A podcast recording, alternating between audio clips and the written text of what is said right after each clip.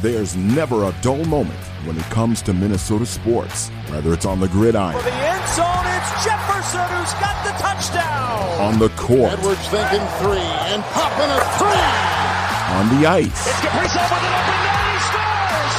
Or on the diamond. Buxton hammers that to left field. Another Minnesota home run. Whether it's positive. I think this is a good enough roster to make the playoffs. Or negative. He's terrible. Awful. Don't get it. Don't understand it. Whether there's optimism. Hey, they might be able to even make it to a conference final. Or pessimism. Don't expect me to be super excited. I mean, I don't know. Does this really do much for anybody? There's always something to chat about. Shout out to Minnesota Sports Chat. Keep on being elite. If you're looking for fun, informative discussion on all things Minnesota sports, you've come to the right place.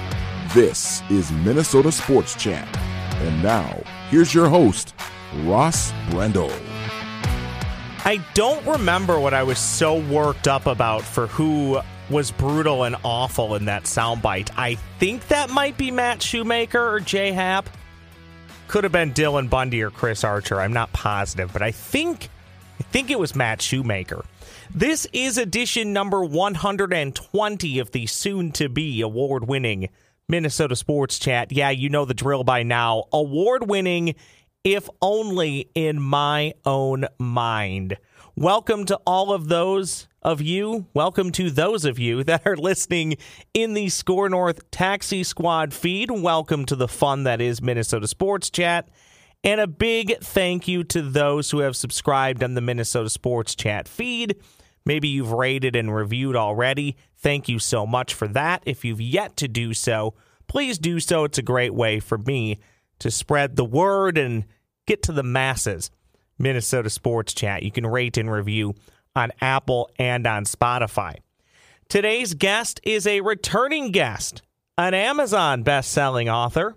He is the author of History of Heartbreak, 100 Events That Tortured Minnesota Sports Fans, and the brand new book, A Slapshot in Time, The Wild But True History of the Minnesota Fighting Saints. He is none other than Dan Minnesota. Mr. Minnesota, welcome back to Minnesota Sports Chat. Well, thanks for having me back. I must not have embarrassed myself enough the first time, huh? No, you did just fine. It's funny, though, the title of your first book, I guess, would it be subtitle 100 Events That Tortured Minnesota Sports Fans?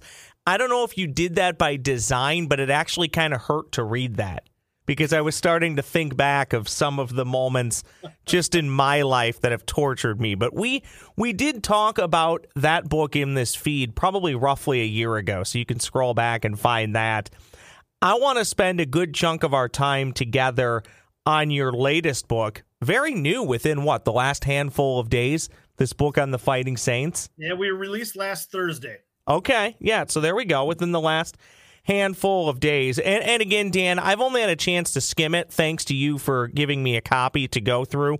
I read a few chapters last night, and what I loved about going through the book last night, Dan, is the history that's in this book, and one thing that surprised me a little bit was not just history of the Fighting Saints, but history of hockey in Minnesota.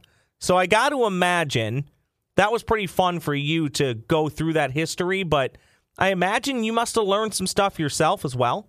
Well, you know, it's always fun for me to go down these little rabbit holes and find as much little information and nuggets that I can. But, you know, part of this one was not so much just the history of Minnesota hockey, but part of our claim here in this book is, you know, that hockey, organized hockey, originated in St. Paul. And St. Paul not having a major hockey team is kind of a big theme throughout. And we talk about how when the North Stars were formed, at one point there was a little bit of a deal where the St. Paul and Minneapolis groups had struck a bargain to have that NHL team play at the St. Paul Auditorium and then eventually expanded. But when they presented that idea to the NHL Board of Governors, they were kind of like, yeah, no, we want a new arena. So they went back out, took a recess, came back in with the plans to build at Met Center. And so St. Paul kind of got hosed out of that a little bit. And 3 months after the North Stars' first season started, well, the Civic Center, plans for the Civic Center were approved by the St. Paul City Councils and all those things. And that kind of started this whole pathway. So it's kind of more or less just kind of setting this up as St. Paul's story, as opposed to the other Minnesota teams that played across the river, you know? I think what's really interesting here, Dan, is I think going back to the last time I talked to you on History of Heartbreak, I think you brought up this same fact, and I hadn't known that. So at the time you were doing the first book, was the seed already kind of planted in your head that this might be a second adventure, if you will, that you would tackle, or did this just kind of come out of nowhere in recent memory? Because it's a little telling to me and kind of cool that that same fact that I'm pretty sure you brought up to me the last time I interviewed you, you've been able to elaborate on this time around. So was it already spinning in your head to take this project on? Actually, it wasn't. After the first book, I didn't want to write a second book. You got to remember, I'm you know, my family's from St. Paul, and I'm an East Side kid. I know a lot of you guys are all West Side people. So, you know, we grew up with the St. Paul Pioneer Press, and we grew up with like going to, you know, pick up dad downtown St. Paul where he worked. So, I mean, that's just kind of my whole background. But this project actually started from a colleague of yours, Judd Zulgad. Yeah. Passed during the pandemic. We were all looking for things to watch, and Judd had posted something about the California Golden Seals documentary on Apple. And I was like, man, I got to watch that. That sounds really good. And as I'm watching it and watching all this hockey history, because you remember the Seals came in the league at the same time as the North Stars did. I'm like, why isn't there a North Stars documentary? You know, being a North Stars fan growing up and loving the North Stars and being heartbroken when they left. I'm just like, why isn't there? And you know what, why don't I just make like, you know, my documentaries aren't, you know, like professional 30 for 30s or anything, but they're fun little amateur documentaries on YouTube. And I'm like, you know, I'm sitting here all summer. Why don't I do this? Right. Well, you can't really tell the story of the North Stars in the 70s without coming across the story of the WHA and the Minnesota Fighting Saints. And because they competed for players and they competed for fans and they competed for dollars, and they were going head to head on certain nights and things like that, and just kind of stumbling. I mean, I guess I grew up hearing about them and knowing about them, but reading all these old stories, you're just like, oh my goodness, they're just, this is the Wild West. These stories are amazing, you know, and they needed their own story because too many times when people tell their story, it's as, well, here's this hockey book about Minnesota and the North Stars. Oh, and oh, by the way, there was the Fighting Saints over here. And I actually had a publisher say that to me. He's like, let's do this whole hockey book. And I'm like, no, these guys need their own story. Their story needs to be told separate from everything else. Well, I don't even want to use the term footnote, but I love the spot in history that they hold. And it's fascinating to hear you talk about they were competing for players. Think about how nuts that sounds in today's day and age in any sport. We have the major professional sports here in this country, and there really isn't another league outside of, I guess, if you want to count the WWE and AEW that maybe compete for the same professional wrestlers. But right now, currently, the NHL, the NBA. Look at Live Golf. Correct. Those are, and I was just going to get there, and that's a great point, too. That's about it. But the 4-5 major team sports, I guess, even if you want to count the MLS, they don't have that competition. So it's kind of fascinating for me to put myself in that time frame of, okay, am I supporting both teams or do I like one over the other? Yeah, I find that part to me, that's in a weird way. I wish I could be a part of that. Yeah, right. I guess the only current comparison now is if you know, you got a couple cities where you could pick your team, right? If you live in New York, maybe you're a Yankees or a Mets fan, Jets or Giants, Cubs or White Sox. I get that. But for the rest of us, to have a competing team or a competing league, it's just, it's incredible and fascinating to think about. Yeah. And you know, they started it, the league, as with the intention of merging, because it was started by the same people who started the ABA, and they had successfully negotiated that merger with the NBA as well. So these guys started this as with that goal in mind, and they were throwing money around just like that Live Golf is right now. They were throwing money around to draw players away from the NHL. Here's one that I saw last night, Dan. And again, we're talking to Dan Minnesota. You can find him on Twitter at Minnesota. We are talking about A Slap Shot in Time, the wild but true history of the Minnesota Fighting Saints. You can find it on Amazon in print and in Kindle edition. I'm skimming through the book last night, and one of the chapters that I read, it came across a time in history. It's particularly, I think it was mid-70s. St. Paul Mayor Larry Cohen, he's in the crowd during one of the games, and there's a bit of a melee that breaks out. And he says, my God, these guys are animals. One of the animals on that roster, by the way, was future Minnesota Wild head coach Bruce Boudreau. So that alone is a great factoid. But what about the Fighting Saints led them to be called animals by a current sitting mayor? So, you know, remind me to get back to the Boudreau thing, because I got a few things for you there. But the animals thing happened in Mankato. So this was like their fourth season. And, you know, they were trying to get improved ticket sales in their finances. So they were doing some of their exhibition games more outstate instead of downtown St. Paul to kind of get a bigger fan base. And they went down to Mankato and they held an inter-squad scrimmage with kind of their starters and their minor league team, the Johnstown Jets, which, you know, became the Charlestown Chiefs in the movie. But anyways, so they're holding this scrimmage. And by the way, this is a fundraiser for youth hockey. Okay. Well, the whole melee starts with Steve Carlson, one of the Carlson brothers, skated into the corner and ran into Mike Shaky Walton. Everybody called him Shaky. And Shaky's like the team's leading scorer. You know, he's the Kirill Kaprizov, so to speak, you know. And they kind of get into it a little bit. And Jack Carlson, who is Steve's brother, and Jack is a big dude, and they say his hands were like meat hooks, you know. He skates in to defend his brother and starts getting into it with Walton. And he says, listen, Shaky, you don't want to do this. And Walton says, yeah, I do. And Jack's like, no, you don't. And he says, yeah, I do. So Jack laid one into him, busted his nose. I think Walton described it as his nose was on the other side of his face. And this extreme brawl breaks out. Once they get that cleaned up, John Arbor, I think, took his stick and shoved it into Gary Gambucci's stomach. And then these two start going at it. And Arbor's ejected. And I not safe for work here, but he flipped off the crowd on his way out. This is a home crowd, right? And this whole thing was a fundraiser for youth hockey. And that's what the mayor was watching this and just going, whoa, what is going on here? That to me is incredible. I mentioned WWE and AEW. That sounds like something you might see if you're watching like Monday Night Raw or Friday Night SmackDown. Dan, how many different interviews did you conduct for this project? I know I saw you tweeting often about people that you were talking to. This had to take a lot of different interviews and people, but also just the time involved in something like this.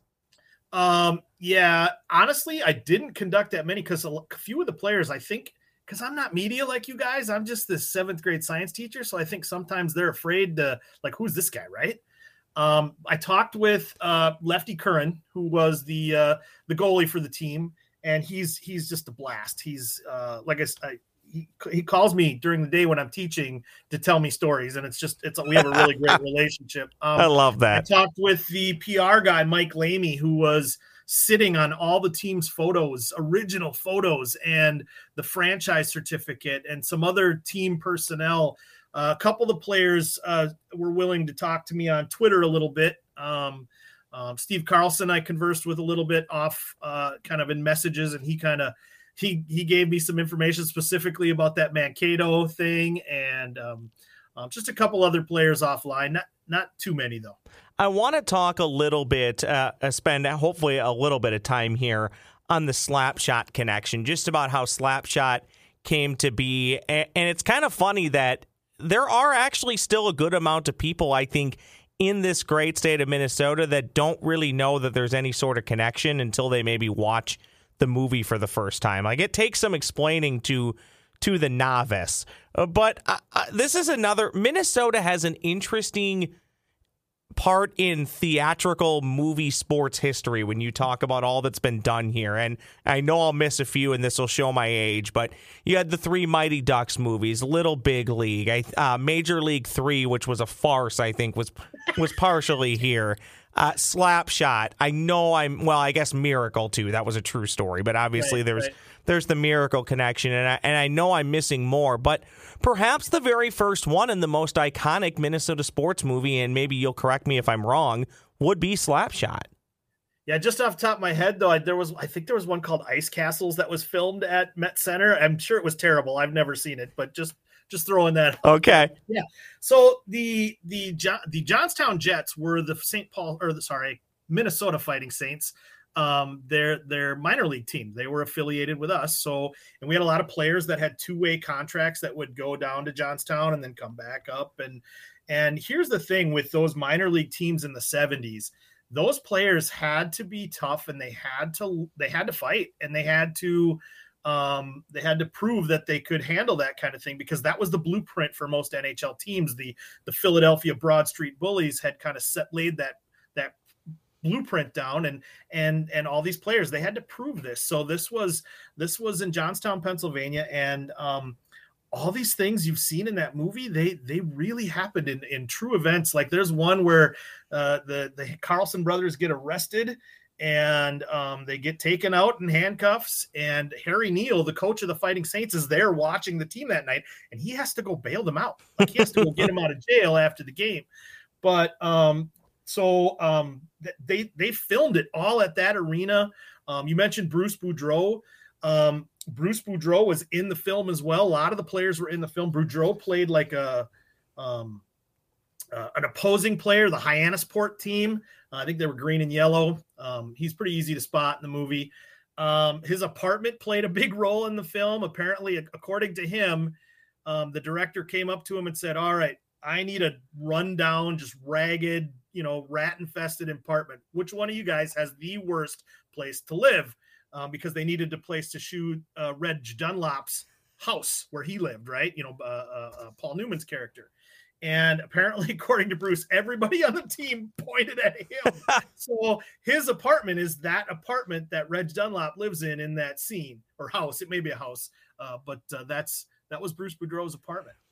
Even going back, I mean, you go all the way back into the 70s. It's no wonder you could see it back then, and you could see it now. Bruce Boudreau has not really changed. He's the same. I mean, he's a character. I mean, he's one of the all time.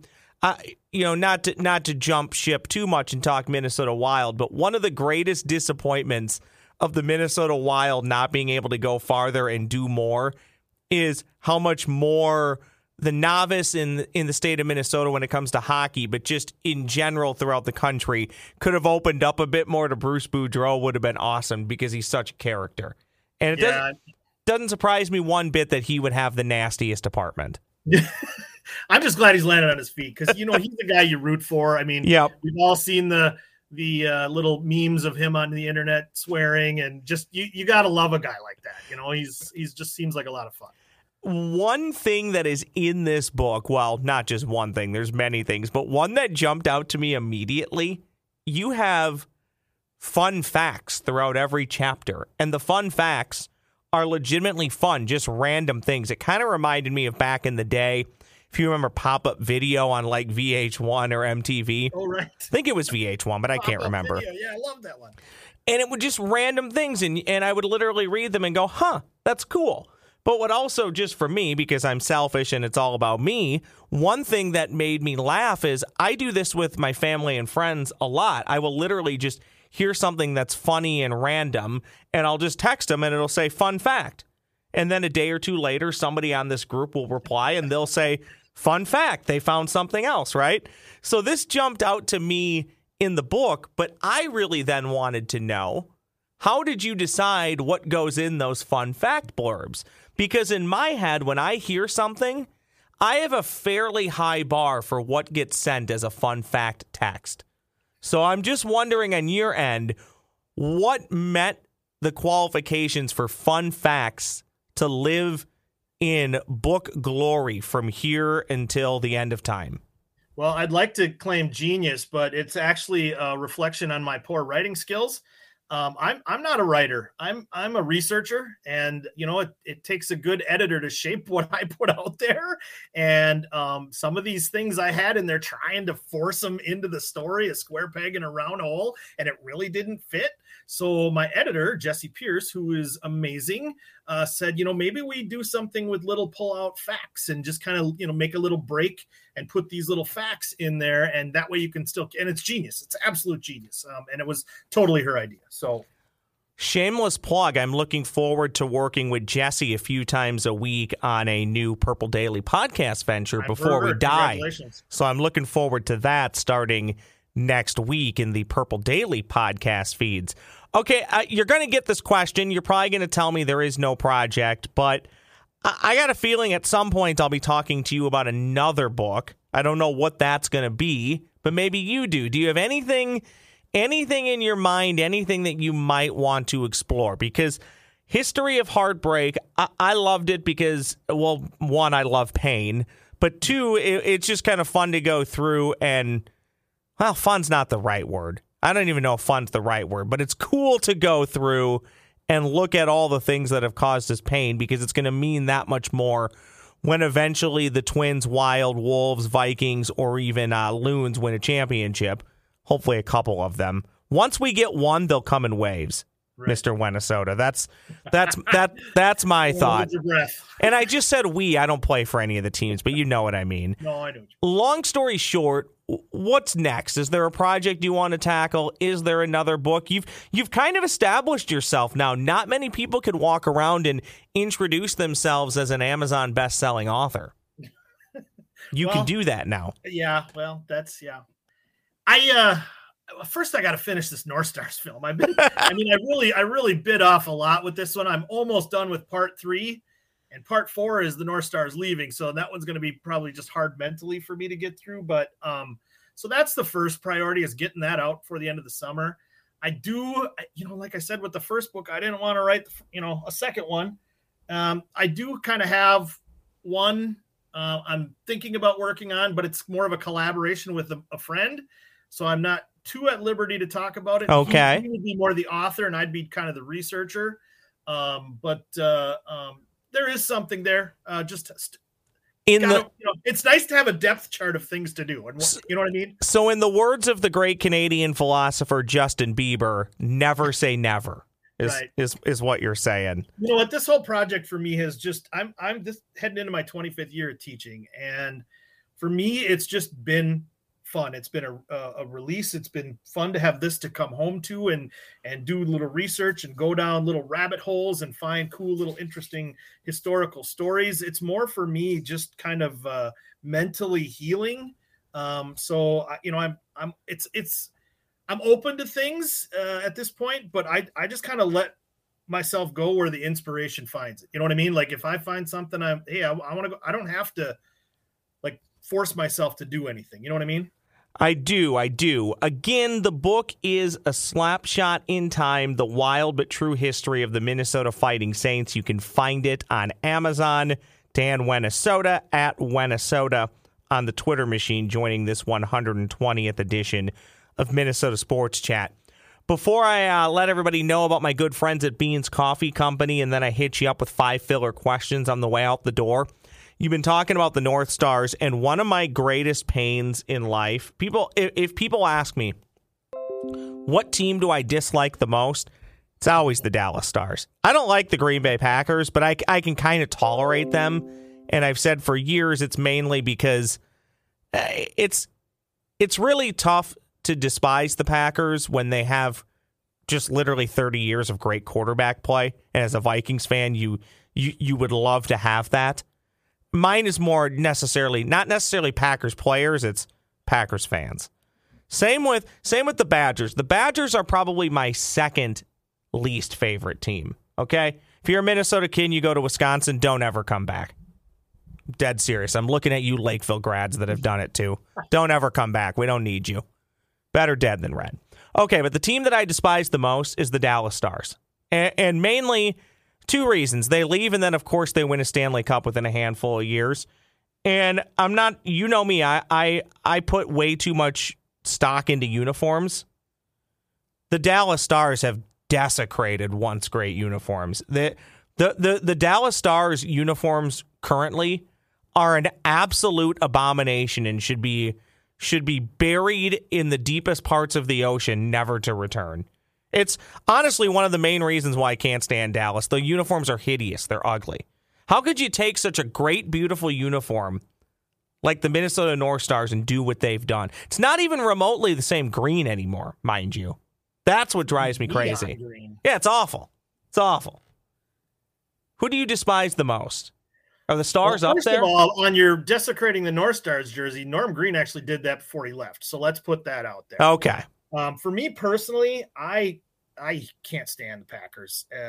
And I got to be careful here too, because, you know, I have some North Dakota State ties, and our rival is up in Grand Forks. But the forwarder of a writer of my book here, Lefty, went to UND. So I have to be very careful about what I say about. Yeah, be careful there. Like, North Dakota up there now. So, but yeah, I just the Packers. I can't stand the smug look on Aaron Rodgers' face every time I see it. God, Packer fans. Thoughts on the new Aaron Rodgers tattoo and gal? Any thoughts you want to weigh in with? What's her name? Meta Blue Earth or something? I don't know. I don't. Good Lord, that guy. he's a wackadoodle at this point. Yeah, he's got it. He's got a new gal more often than I have a new job. I'd still take him on the purple, though. I'll say that. If he wants to jump ship, he can come over. Yeah, 2026, it'll probably happen. Well, we're all busy. We know that. Busy people, you occasionally forget things. Beans Coffee Company, they're about more than just providing fresh, great-tasting coffee. Fresh, great-tasting coffee in which I just had this past weekend at the Mankato Farmers Market. Absolutely fantastic stuff. Beans, they're about simplicity and convenience. What could be easier than fresh roasted coffee showing up on your doorstep without ever having to remember to even place an order or go pick some up? There's nothing worse than having to run to the grocery store for a couple things, and one of them is that dreaded coffee run because you're out. Don't let that happen to you. Go to coffeebybeans.com and sign up for a coffee subscription. Subscriptions can be set up for 1 to 8 week intervals and can be customized by your favorite blend. Subscription's not your thing, no big deal. You can purchase by the bag.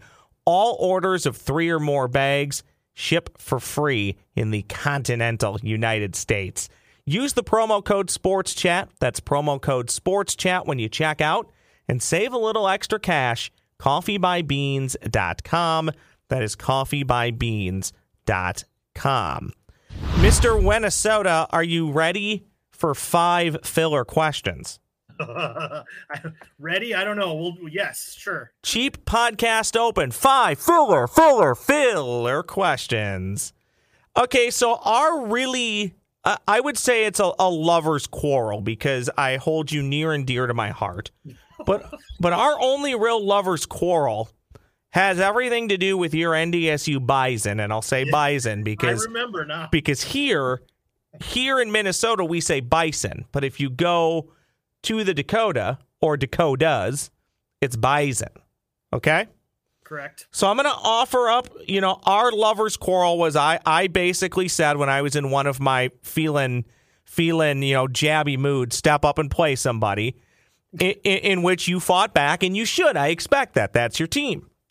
So if your Bison joined the Big 10/12/14/ soon to be 16, on average in a 3-year span, so let's just say it's a 12-game schedule. Not every game is a Big 10 game, but 9 or 10 would be. How many games are they going to win yearly? I have a number. So let's say they started next year. I have a number that I think they would probably do roughly each year, and I want to see if we're similar. I think they could win 7 or 8. I mean, yeah, okay, yep. I mean, I don't think they're one of the reasons I don't want them to move up is because, I mean, some Bison fans are a little bit more delusional than me, and they think they're going to be competing with Alabama every year, and I tend to not push it that far. I think there's a lot of teams that they would compete with, and you know, you say play competition. Well, nobody will play us anymore. And that's kind of what I was defending that night. Nobody will play them, you know, because they know it's a lose-lose situation. You beat them, you're supposed to. If you lose, it's bad. So, yeah, I just I'm a little bit more realistic about it. I like having championships. I'm not a huge fan of the bowl system. And if they are going to move up, I don't want to see them in some Sun Belt thing or conference, whatever. It would have to be a major conference for it to be for me, in my opinion. My number was 6 or 7. So for you being a Bison guy to say 7 or 8, I can live with that. And you know what? There's I'm realistic about it. Well, and here's what I would say about the Bison too. There are a lot of Minnesota kids that wind up on that roster that were maybe overlooked. And I don't have much of a grudge against them. I have a grudge against the good kids that could easily play at the University of Minnesota, make something out of playing at the University of Minnesota. Instead, they would just rather go to Wisconsin or Iowa and be another person in that. We can agree on that. In that long line of success. Question number two in 5 filler questions. How much more stress-free would your life be if you didn't follow sports? I think about that all the time. If I would have been raised to just not like sports and maybe I just like to read all the time and do puzzles, I might actually be a happier person. It's funny you say that because my kid is exactly that way, and I'm not forcing him into it at all. You know, like because I don't want him to have that experience, that heartbreak. But yeah, I mean, I don't know if I've ever told you this story, but do you remember the Greg Lewis reception? Yes, well, Brett Favre to Greg Lewis. Yeah, yep. I passed out. Like, I got so excited, I stood up too fast, and my wife loves to tell this story, but I passed out. And that was just it was a big game, but it was a regular season game. And you know what? I'm not a small guy, and I have high blood pressure, man. You know, that's just, I mean, yeah. Again, this isn't good. What we, especially in this state, what we put ourselves through, it's not good for us. You know, I got somebody on the Twitter machine was telling me lately, you know, they did the old, and I appreciate the tweet, I really do, but it was just that I've been so negative lately. And I'm like, well, okay. I'm like, well, that's what I always say. Sometimes it's realistic, but also it was about a Twins tweet. And I don't want, you know, recency bias, I get it. The Twins have been a 500 team now for almost 2 months. What is really great to be tweeting about a 500 baseball team? Right. You know, so, I mean, that's, I don't want people to think that I'm negative. I don't want these teams to lose. My God, I want every team to win. I want to win championships. It's, you know, I kind of feel like I'm. You need to hear positivity all the time. Yeah. It's just like, I get it. And I know you want to keep your hope, and I'm not going to try to crap on that or anything, but I'm going to be realistic about it. Yeah. You know, and this is such a tangent from 5 filler questions, but I would tell you this comes up with a lot of people that I'm close with. Let's go back to 97 through now. 97 through now, just in baseball. I'd rather be the Florida Marlins than the Minnesota Twins. I'd rather have 2 World Series championships since 1997 than to be the Twins and have countless playoff appearances that, for lack of a better way of putting it, mean next to nothing since 2002 when you went to the ALCS. I'd rather just never make it to the playoffs, but when you do, you cash in and win the World Series. Win, you know, win, baby. Just win, baby. Thinks. My dad, when you talk to him about it, he'll say, oh, but they won the division this year, and they were in the playoffs that year. And it's like, clearly that's enough for you, but I mean, that's not, you know. And, you know, so sometimes I just think that people just like to watch a ball. People like my dad, they grew up just watching a ball game. They just want to watch a ball game, and I get that too. This is question number 3. What was a young Dan Minnesota doing at Star Party in the day, and what and what do you remember about it? You know, what bands were there?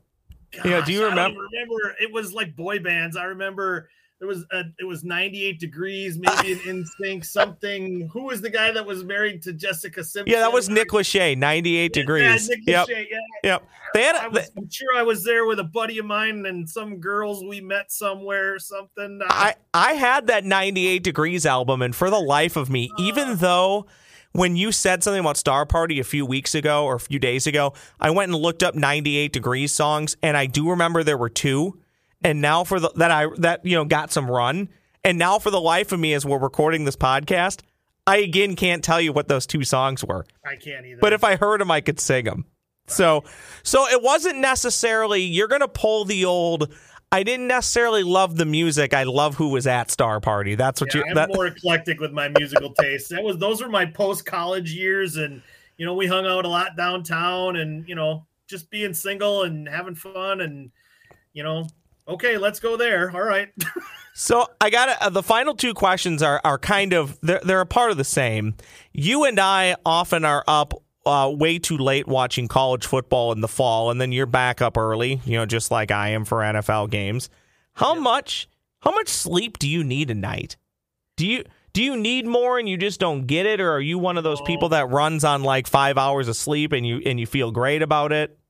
I'm a 5 or 6 hour guy, and if I get more than that, I'm just as tired. Like I remember telling some coworkers, it's like, God, I went to bed early last night, and I'm still feel awful. I'm a terrible sleeper, anyways, because I got a bad back. I'm giving you all my health history here, but 5 or 6 hours. And then the best part about the summer though is you can nap. A teacher being at home in the summer, I get to have a little nap during the day. So, how do you? This is like question 4B. What is the best way to nap? Because I take any nap that's – people have told me you really can't take a nap that's more than 10 to 15 minutes or you'll feel tired, which I get because that's when your REM kicks in and all that stuff. But then if I'm only taking a 10-minute nap, what's the point? Is there a perfect 45 minutes, 90 minutes? Is there a perfect nap that I won't wake up and feel like a comatose zombie? I'm more of a two. I'm kind of old though, right? I'm a little bit older than you, Ross.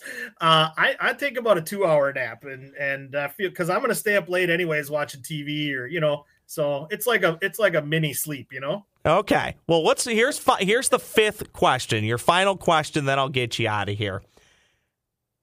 You and I, I'll say, well, it's you. I'm up late. I'm probably having an adult pop or something. And I'm sure don't do those things, Ross. I don't. I'm sure there's some type of snack involved. But what is we're you and I from a distance, miles apart. We're watching San Jose State at Hawaii at 12:30 in the morning, late Saturday into Sunday. What are you snacking on? Man, so usually on Saturdays, my wife and I, we like to call it home gating. So I've usually made something, some sort of soup, some sort of chili, some sort of, it's the best part of fall right there. My own horn, but I'm actually a pretty decent cook and I love cooking. So usually I'm having some leftovers of that probably. I got your next book, Cooking with Minnesota, Game Day Recipes with Dan Minnesota. Chili, that would be good. Chili and roast in the falls. In the fall, that's perfect. Like that is the food is as much important to the football as the game itself. And I'm an unhealthy cook. I make good stuff. Well, I always tell people it's not a salad unless it's loaded with cheese, ranch dressing, bacon bits, 100%. Croutons. I mean, why would I want to eat a healthy salad?